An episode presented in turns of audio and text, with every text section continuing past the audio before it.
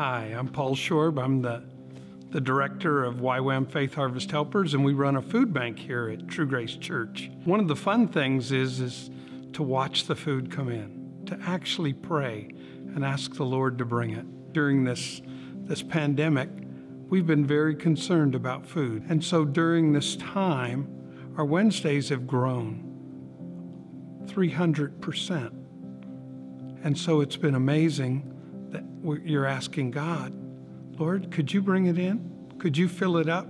A few years ago, I thought, well, everything that comes in, I'm going to give double portions of. I'm just going to bless people. At the end of the day, I realized we hadn't given it all out. So I knew we only had a half hour or forty-five minutes to go. So we decided, well, let's give more. And God just kept filling and filling and filling until at the very end, it was all gone. And it wasn't anybody short. And so God provided every need. And it's a miracle. I know that lots of food banks have been shutting down. Lots of them have been concerned. We've we've developed a program where, where we have personal shoppers. And these folks have come in and they handle all the food. They have gloves and masks and everything on. And so we knew that there would be a shortage of masks. We prayed and God brought in masks, not only little ones, but lots and lots. A few years ago, a person behind me taps me on the shoulder and they said, "Hey, Pastor Paul." And I looked at him and it was somebody that I had seen in the food bank, somebody who needed help, somebody that we prayed for and they accepted the Lord. Next thing I know, he and his family are in church, sitting right behind me, praising Jesus. I think that is just amazing. I think it's part of what we do. We have to give it all and expect nothing. But when God does it, we have to give him the praise and glory and honor.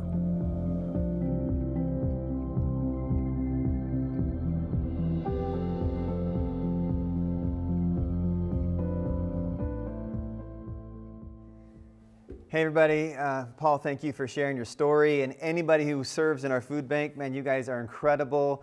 Uh, it's one thing to tell people, you know, you need Jesus and meet people's spiritual needs. We absolutely love to do that, but it's so great when we stop and meet people's physical needs as well. So thank all of you for what you're doing. I love that ministry and, and just love what you guys are doing. Listen, earlier in this uh, gathering, we stopped and we prayed against evil. Uh, we prayed against racism. We prayed against, you know, violence and, and those things and the virus and all that stuff. And um, but I just want to tell you something. There's a lot of good news out there that doesn't make the news. Um, and if you're like me, sometimes you got to shut off social media, shut off the news, keep your mind in a good place, right? Not all the time, but sometimes. So this uh, this last week uh, we had that parade with the pastors, um, you know, and it was so cool because, you know, we thought maybe like forty cars would drive up and we'd see some people, and the cars just kept coming and coming and coming. And some of you literally came and you couldn't stay. Like I wouldn't have stayed in line, but some of you stayed in line almost two hours just to talk to our staff and say hi, maybe a quick prayer, quick, you know, uh, hand you some cookies. Some of you handed cookies back to us. There was so much joy, so much love, uh, so much human interaction, which honestly we need. We got to find a way to still get that during this time. And I left that night just saying to myself, like, honestly, if, if I wasn't pastoring in this church and the job was open, I would apply. Um, because there was so much genuine love and joy coming out from people to each other. I know not everybody could make it that night, and it wasn't for, you know, not everybody wanted to do that. But man, for me, it just blessed me. So um, that's something I just want to share with you. All right. Uh, the title of the message today is What God Sees. All right. Not what you and I see, but what God sees. And obviously he sees a whole lot. Uh, he sees kind of all of it, the good, the bad, and the ugly.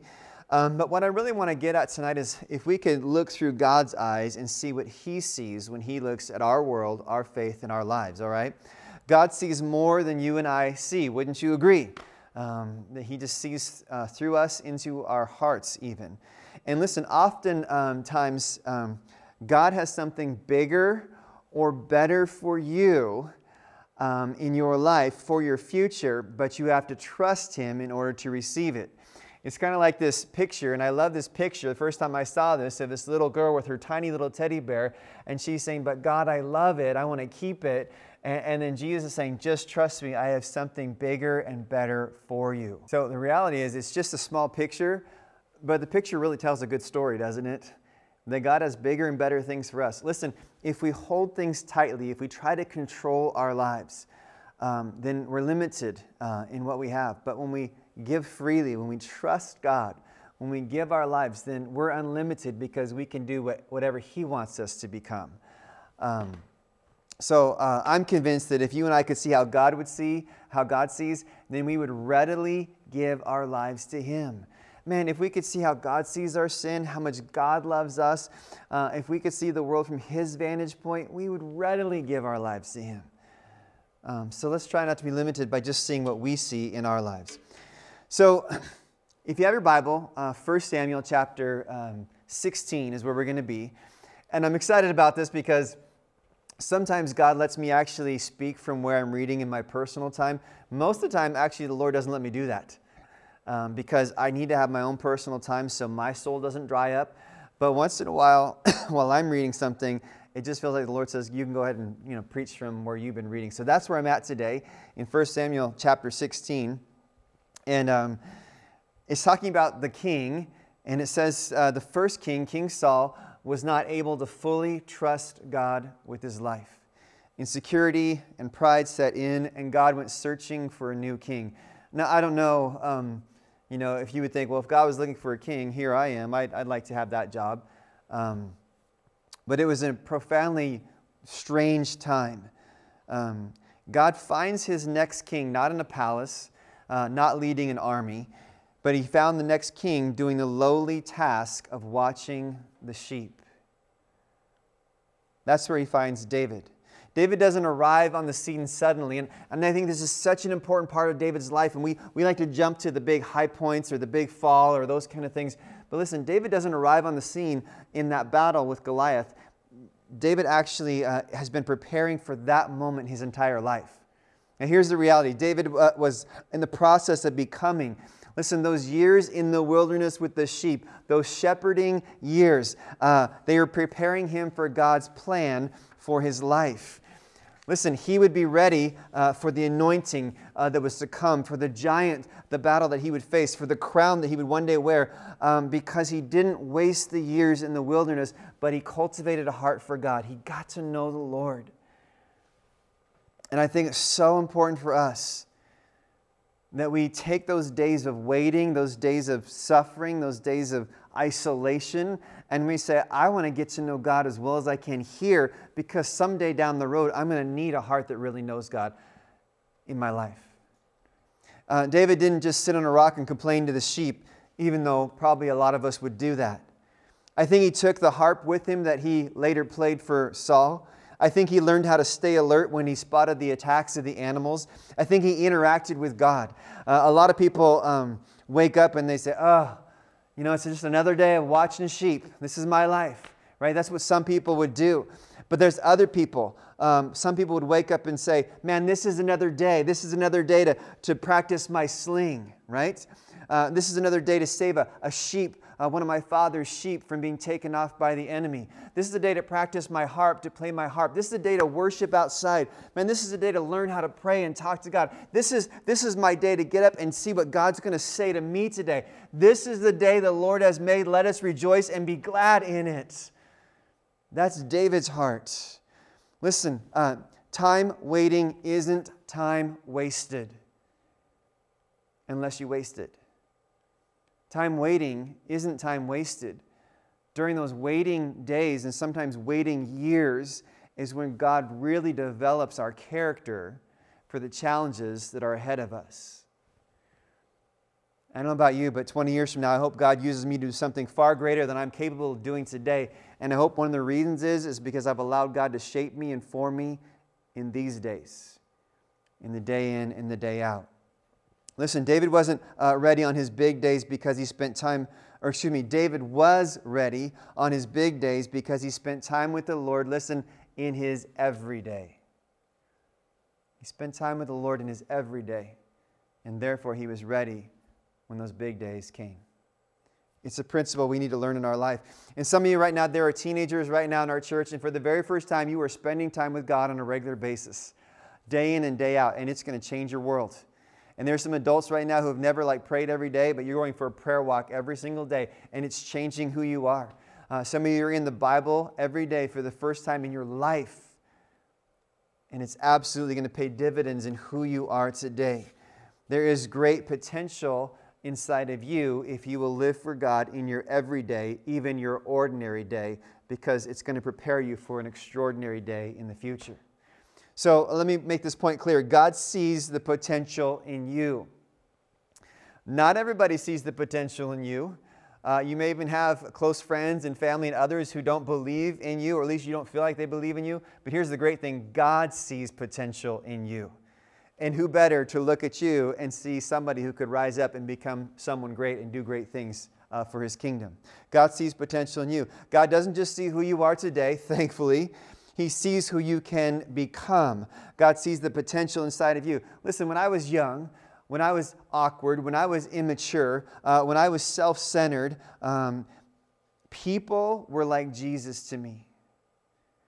They looked at me and they didn't just see who I was, but they saw who I could become, and they believed in me and in um, the potential inside of me. I hope that we do that for others. Um, I don't judge my kids by their worst day. I see so much potential in my own kids. Uh, my kids have discipline. My kids have a heart for God. Uh, my kids, you can just see that God has something great for them, and I hope it is far greater than anything I ever do or say. And I really believe it could be. Um, believe in the potential of people around you in your life. So First Samuel chapter sixteen, this is what verse one says. It says this, "Now the Lord said to Samuel, you have mourned long enough for Saul. I have rejected him as king of Israel, so fill your flask with olive oil and go to Bethlehem." Bethlehem, that's a big deal. Key city, go to Bethlehem. And then it says this, "Find a man named Jesse who lives there, for I have selected one of his sons to be my king." Imagine this word being spoken to Samuel the prophet. You, you anointed Saul as king, but I'm displeased with him. I've rejected him. He has not walked in my ways. It's time to find another king. So you're going to go to this city called Bethlehem. A thousand years from now, out of David's line or Jesse's line, there's going to be a Messiah. And in three hundred years from now, in seven hundred B C, Isaiah is going to prophesy about the Messiah coming from Bethlehem. But it hasn't happened yet. It's all part of God's story that He's working out. And, and you're going to go to Bethlehem, and you're going to find Jesse and one of his sons is going to be the next king. Now, I don't know if you realize this, but in that barbaric time, Samuel had been kind of top dog. He had relinquished that to, to Saul. Saul had the army. Uh, listen, taking people's lives was not a big deal in those days. And Samuel's like, how am I supposed to do this? If Saul finds out I've, I've anointed his successor, I could die easily. But Samuel was obedient and did what God had asked him to do. Go find Jesse in Bethlehem. You're going to anoint one of his sons to be the next king. I want to remind you of this. Obedience is a sign of lordship. So when you say, honestly, I'm not sure I want to do this, but because you're Lord of my life, I'm willing to, you find out if He's Lord of your life when He asks you to do something you don't want to do. And Samuel was willing to do what the Lord had asked him to do. The people were in awe of the presence of the Lord. When Samuel showed up, they were like, do you come in peace? Like, that's how much power and presence of God came with Samuel in those days. And so verse six, we're going to catch up with the story. It says, uh, Jesse sends for his sons. They all come into the house. We think they all did. And it says this, when they arrived, uh, Samuel took one look at Eliab, the oldest, and he thought, surely this is the Lord's anointed. He just looked at this young man and said, this has got to be the one that God is picking to be the next king. Something about him. He might have been about six foot two with reddish brown hair and a, and a tight beard and a, a physical, you know, athletic look. I don't know what it was, but he looked at him and said, this guy has got leadership potential. And, and that was a joke, by the way. And so, so, so Samuel looks at Eliab and he goes, this has got to be the one. Eliab has something about him. He's got a, a presence, a charisma, a look, his height, um, whatever it is. He's the firstborn. And Samuel took one look at him and was impressed. Let me ask you a question. Have you ever uh, taken a first look at someone and just been really impressed?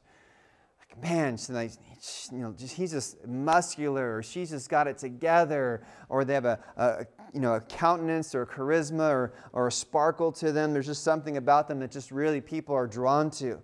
Um, let me ask you another question. Have you ever gotten to know someone and realized that your first impression was far off? And, and you actually read that person wrong. Maybe, maybe you didn't think that they were incredible and they actually were. Even a well-traveled man of God, a prophet like Samuel, didn't see the heart and the calling that was lacking in Eliab to be king, but God saw that. Uh, he looked like he'd be a king, but but God saw something saw something different. Listen, the Lord knew Samuel's thoughts, and because the Lord knew uh, what Samuel was thinking, we get one of the most incredible scriptures in the entire Bible. I quote it often in my life. Uh, I, it starts in verse uh, seven of, of, of chapter sixteen. This is what it says. I think it's on the screen. But the Lord said to Samuel, "Don't judge by his appearance or his height, for uh, I have rejected him. The Lord doesn't see things the way you see them." Aren't you glad that the Lord doesn't see and judge the way that you and I see and judge, how we assess people? And, and the Lord immediately knows what Samuel's thinking. Like, this guy's impressive. This has got to be the one. Like, get, get the flask out. We're about to pour the oil over him. And God says, nope. You don't see what I see. Oh, and here it is, verse second part of verse seven. People judge by outward appearance, but the Lord looks at the heart. The Lord sees right through you into the heart of who you are. He sees your character. He sees your makeup. Uh, he knows what he can call you to, and he knows how far your character can take you, and he's not going to call you to do this if your character can't sustain you to those lengths. God looks at the heart, not, not the outward appearance. Wouldn't it be in, incredible if we began to, to see people as God sees people? Um, we think, wow, she's attractive, or she's fashionable, or in style, or he's tall, or look how many bars he has on his chest. He must be important. And I'm asking myself the question, how can you and I assess people a little bit differently? Perhaps more like God. Uh, every time I go to hire someone, I like to take them to a restaurant. I say, bring your bring your family, bring your wife, bring your kids, or bring your husband, bring your kids, and go to a restaurant and watch how they speak to each other, uh, watch how they speak to the waitress, and, and just interact with people. Something's bound to go wrong, and it just, you can see character better, because appearance only tells so much of the story, right? God looks at your heart, and I'm so glad that he does. So verses eight and nine says this, Then Jesse told his son Abinadab, uh, the second-born, to step forward and walk in front of Samuel. But Samuel said, this is not the one the Lord has chosen. So here we go. Now we're kind of got plan C, number three, right? Uh, next, Jesse summons Shimeah. But Samuel said, neither is this the one the Lord has chosen. He's bringing them out one at a time in like chronological order from oldest to youngest. And it's almost like the dating game. I mean, it's just kind of uh, funny to see these guys kind of walk in front of him and see, like, am I the one? Am I called? Am I gifted? I want to look impressive. And if you've seen the dating game, it always reminds me of this. He's Middle Eastern. He's a man who can hunt and fish. He can even grow his own crops. And he'd like to have eleven sons, perhaps with you. Please welcome Abinadab, right? And he walks in front of him. I mean, it's just kind of like the Bachelorette gone wrong. It just, to me, it's just so interesting. One by one, they parade through. Eliab, Abinadab, Shimeah, and then there's four more. We don't even know them all.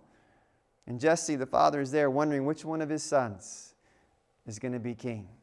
Well, I disciplined number five really well, or you know what? what how's it going to? How's it going to happen? And this was fascinating. None of the seven sons are chosen. They all go through, and God says no to Samuel, every single one. By the way, you don't want the job if you are not called by God. You got to be called by God if you're going to do something like be the next king of, of Israel. And then Samuel asks this question. He says, are these all the sons you have? You, you can almost see that. I know God told me to come to you and ask you about your sons, but this is it? Did I, did I miss something? Verse eleven, there's still the youngest, Jesse said, uh, but he's out in the fields watching the sheep and the goats. There's one more, but we didn't even think to call him, because when you're like number eight son in a family with all these impressive sons, and we kind of need him out there. He's kind of the family, you know, sheep herder anyway. We need we need somebody to bring the goats around. So so he's the goat herder. We didn't bring the goat herder to the to the kingly party. And Samuel says, listen, no one sits down until that young man is here. Send for him now. Wow. Maybe uh, sometime in your life you've been picked last. Uh, and you know how that hurts uh, sometimes in life. And listen, King David the warrior, you know, the, the talented, incredible man after God's own heart, he's picked last. He's not even, he's not even drafted. He goes undrafted. He's not even invited to the draft at all. But God sees him, and God picks him. Verse twelve uh, says, so Jesse sent for him, and it says he was dark and handsome with beautiful eyes. And the Lord said, this is the one, anoint him. Uh, you almost kind of go, did you not read verse seven? It doesn't matter if he's handsome. It doesn't matter if his eyes are beautiful. I think there's a point in this where God says, just because someone has a, a, a good appearance, or maybe they're super talented musically, or like in a warrior like David, doesn't mean that God's not with them. Right? You and I might kind of go, well, that person's probably got a big ego because, you know, their family's wealthy, or they're good looking, or they're super talented, so they got to be a jerk. You know, it is possible to be someone like David with all of his talents and his appearance and still have a tremendous heart for God. And David does. And maybe you've been given a lot of gifts and you've got a lot of blessing in your life. You can still have a tremendous heart for God, even though you're, you're tremendously uh, gifted by God. So no sooner had David entered Samuel's presence than the Lord commanded Samuel to anoint him as Israel's next leader. Verse thirteen, so David stood there among his brothers, who were all older than him in that culture, and Samuel took the flask of olive oil, and you can almost see him going, he's not gonna, he's not really, he's not gonna do this. And he brought and anointed David with the oil. He pours the oil over his head, down over his, not his beard, his stubble that's tr- trying to become a beard, right? Pours that over David, signifying the Holy Spirit will now be with you in an even more powerful way than he already is. Being anointed the next king of Israel in front of his brothers in that culture. Let me remind you of this because it's important for us as well. It's the human condition to take our family for granted. It's the human condition to not see all the potential in our youngest brother or our kid or our spouse that we live with. It's the human condition to go, oh, my parents, they're, they're lame, right? Or my siblings, they're lame. It's the human condition to take our family for granted. Don't let it be that way. Pour life, speak life into your family. Wouldn't it be awesome if one of those brothers stepped up and said, David, I knew it. I knew you had this kind of potential. I could see it in you when you were a kid. This is going to be awesome that my little brother is going to be king. That's the kind of family member God's asking you to be in your family. The Spirit of the Lord came upon powerfully upon David from that day on. David was a powerful leader, warrior, king for the people of God. Um, let me make a point that I think is worth making, and sometimes we forget. Samuel's final act, right? His final act in God's grand story. And he was dedicated at the temple as a, as a child, lived for the Lord his entire life, led the nation, the people of God for decades. There's all these incredible things. Everybody respects him. But his final act in God's grand story wasn't about himself. It was elevating a young leader. So I have a question for you, and I want you to stop and just think about this. Here's the question. Who are you elevating? Who is it in your life, in your world, that you're elevating? When I was writing these notes, I was like, man, if you're seventy or older, you need to be thinking about elevating. I was like, man, that's a dumb thought. And then I stopped and said, man, if you're fifty or old, older, you should be elevating some young leader. I thought, man, that's a dumb thought. If you're twelve years old or older, you probably should be elevating someone in their life. Speaking those words of affirmation, seeing the potential inside of them that they don't even see in themselves. That's what the church does, is we edify, we build up one another. So who is it for you? Who are you elevating? Who are you pouring into? Who are you building up? Who you, are you affirming and seeing the potential in? People did that for me. I get to do that for others. We all need to be doing that. Sometimes others just see a shepherd boy. God sees the next king of all of Israel. The Lord can take a heart that is for him and turn that person into a, a world leader. And sometimes those who you know and those you love, we don't always see the potential inside of one another that we should. But listen, this is so important. God is highly excited about your future. Jesus didn't come and give his life. God didn't send his Holy Spirit for you to just do nothing. He's excited about your future.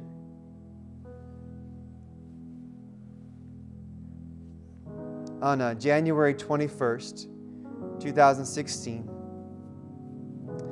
some four years and four or five months ago, um, my friend Pete Bowdish said something to me, and I don't know that he knew that I wrote it down, but I did. Um, he's double my age, and he's been a double blessing in my life. And Pete said these words to me. I think we can put it on the screen. Pete said these words to me. He's one of our elders and one of my best friends. And he said, what God has called you to do, He will be with you to help you do it. It didn't stop there. There will be challenges, but the Lord will be with you. What God has called you to do, it's too big for you. It's too much for you. There's going to be challenges. In my life right now, that might be called this pandemic, and it might be called racism, and it might be called violence, and, and it might be called disgruntled church people, or it might be called whatever you want to pour on the list.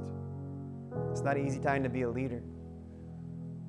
But someone called out the potential in me. Someone lifted me up, elevated me. And that's going to help me for decades to come. If someone speaks a word into your life that helps you, you might want to write it down or keep it. Let me remind you this. As long as the Lord is with you, you're okay, because you're riding on His strength and not your strength. So I'm going to ask if we just take a couple minutes. Uh, there's going to be a special song in just a moment. But here's the three things I want you to think about as we kind of pray and meditate on what God would say to us. Um, first of all, Jesus asked to be Lord of your life. He didn't ask to be a, a good friend, give you some advice on the side when you need Him. He wants you to obey Him, to give your life to Him, to see your sin, to see His love and forgiveness, and make a decision. And maybe you're partially living for the Lord, or maybe you're not living for God. But Jesus came to seek and save the lost. And when we sin, we're lost. We're separated from God. So would you take a moment right now and just be very clear, like, Jesus, I, I need you to be Lord of my life. I don't want to lead my own life.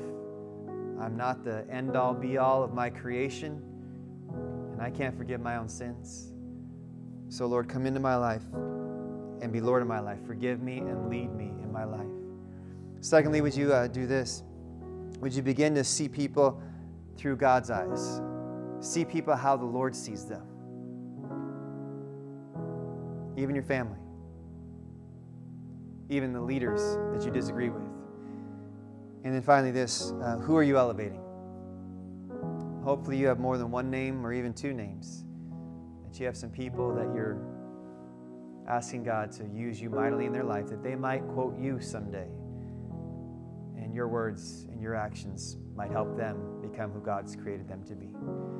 So I'm going to ask uh, if you just maybe spend some time in prayer. We're going to have a song. Just meditate on those three things as we talk to God.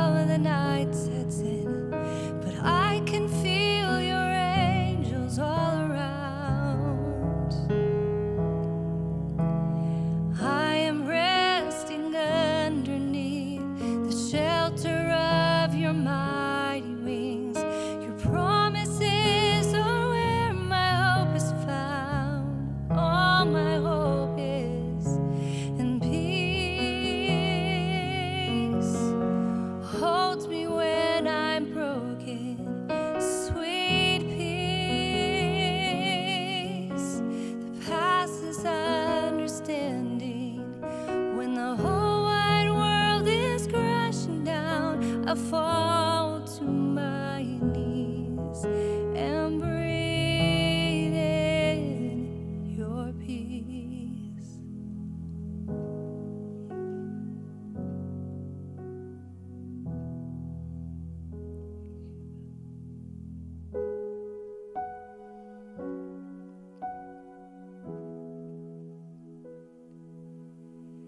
I remember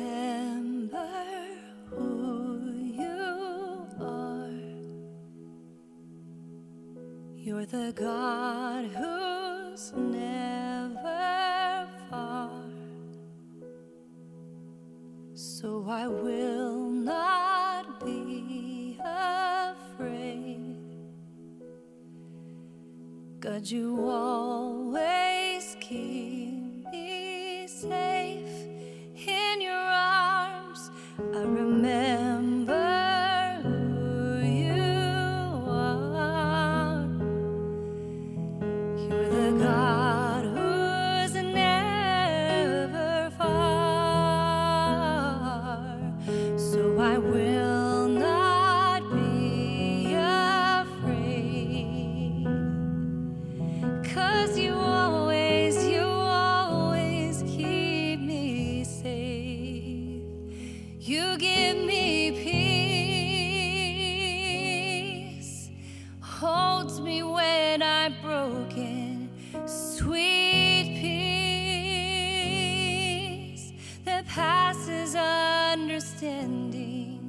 when the whole wide world is crashing down, I fall to my knees and breathe in your peace.